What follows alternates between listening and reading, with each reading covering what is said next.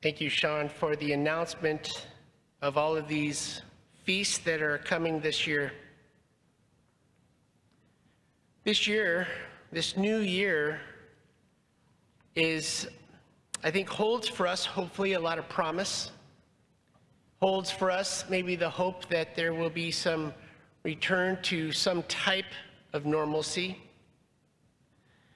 But I really kind of want to talk about what this what this is going to perhaps look like for us. And I was thinking and meditating on this one particular moment in my life when I was still in the monastery studying at Mount Angel. And as I was in mass and after mass, I was at some point I was I was just praying in the in the um, in the choir stalls, and one of the priests, one of the missionaries of the Holy Spirit, uh, walked by me that morning.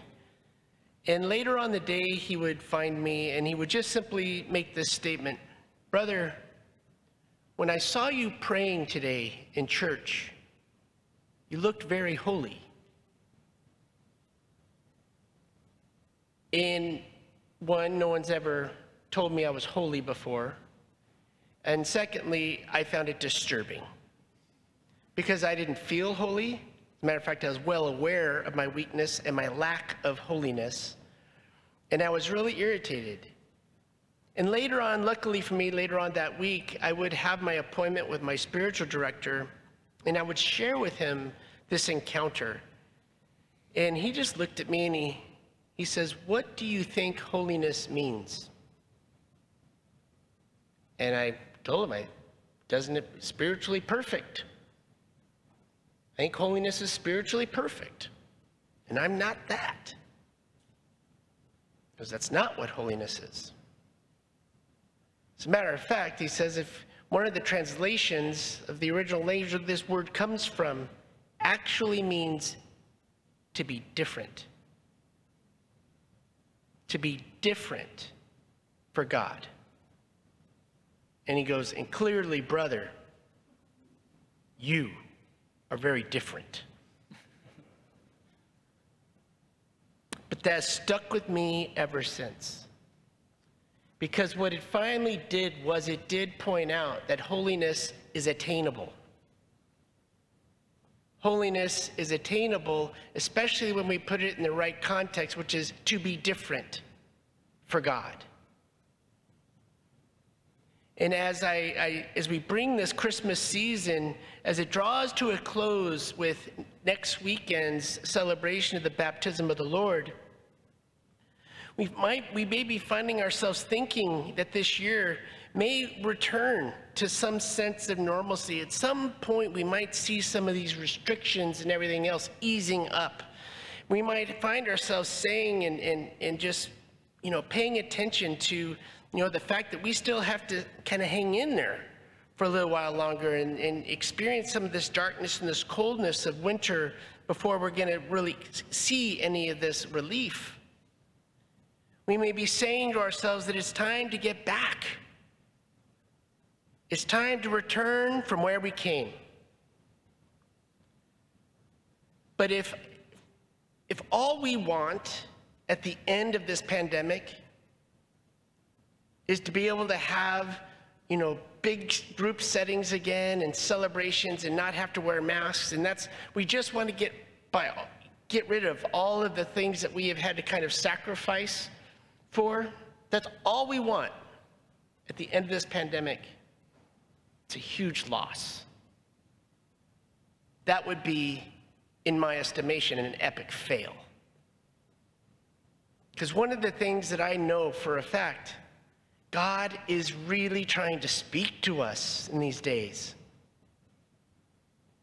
He wants, I mean, we, we really need, he, he, wanted to, he wanted to celebrate this, this Christmas and this nativity, the incarnation, the Word made flesh, and speak to us differently this year. He wants us to sit there and, and understand that this epiphany, this manifestation of the Word made flesh, this manifestation as as these, these wise men come to offer their honor and worship and gifts. We need to allow this Feast of the Epiphany to really help us to make that, that we too can have this sense of this manifestation in our lives so that as we go through and enter into this new year, we can understand that we have a role to play in this vision of Isaiah the prophet. See, darkness covers the earth, and thick clouds cover the peoples. But upon you the Lord shines, and over you appears his glory. Having come to remember this great incarnational mystery, we like, we like the Magi. And who are the Magi? They're wise men, they're kings. They're definitely outsiders. They stand for us. They stand for us as, as Jesus is, is king of the universe. And he's come to save us all. We should not simply go back from where we came. As a matter of fact, my favorite part of the gospel passage is that dream that they would have, and they would be told, we got to go back to our other to our country, but we got to go back by a different route. Having had this meeting with the Lord, they're not going back to the evil of Herod. They're not going back the same way that they knew and familiar with. They are going back changed, different.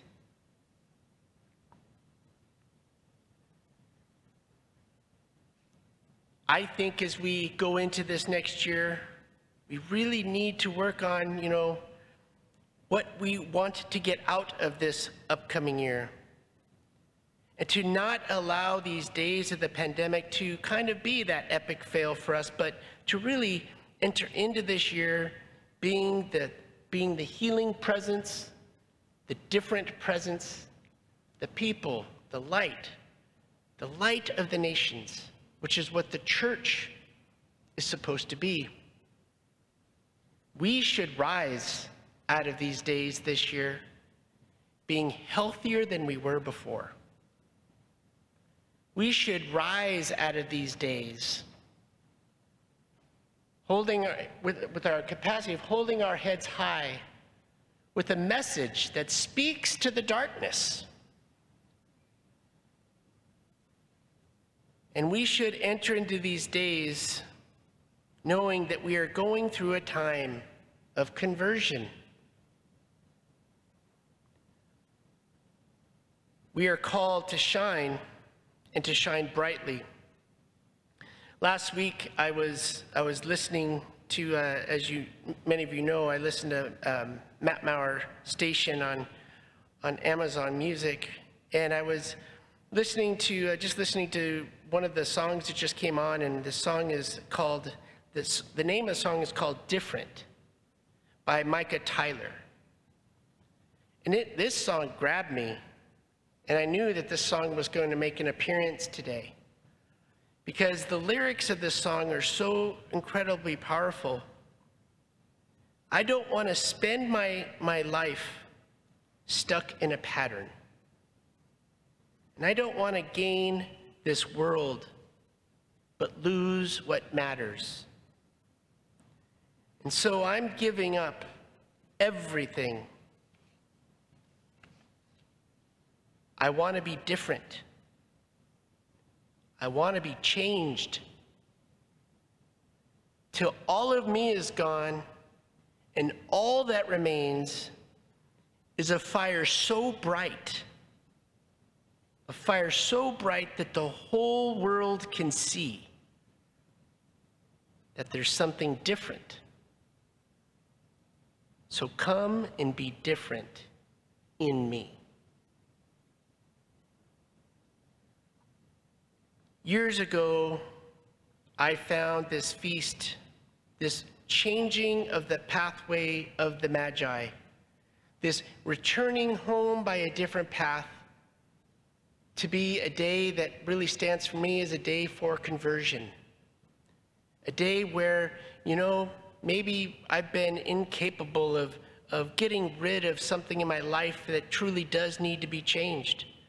And probably because I've tried to change it in the past, but I tried to change it on my own and on my own willpower.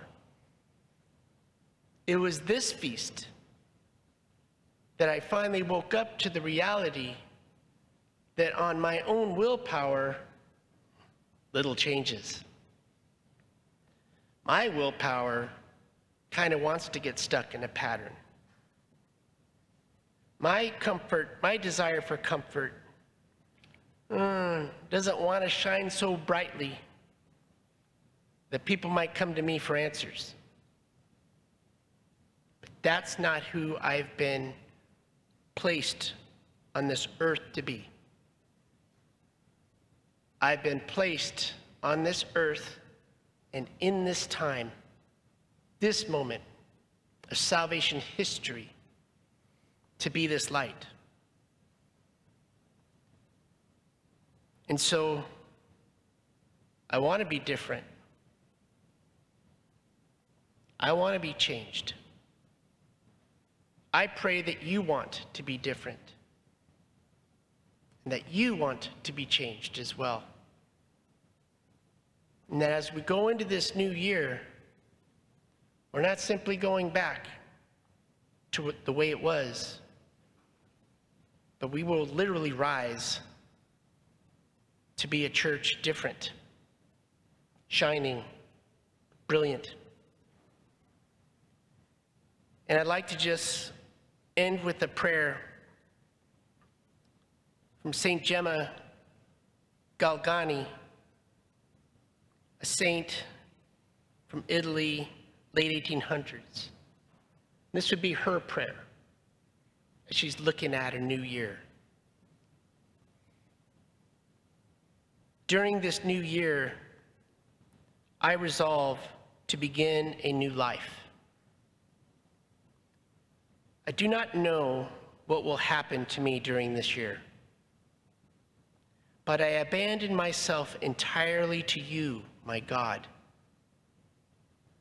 And my aspirations and all my affections will be for you.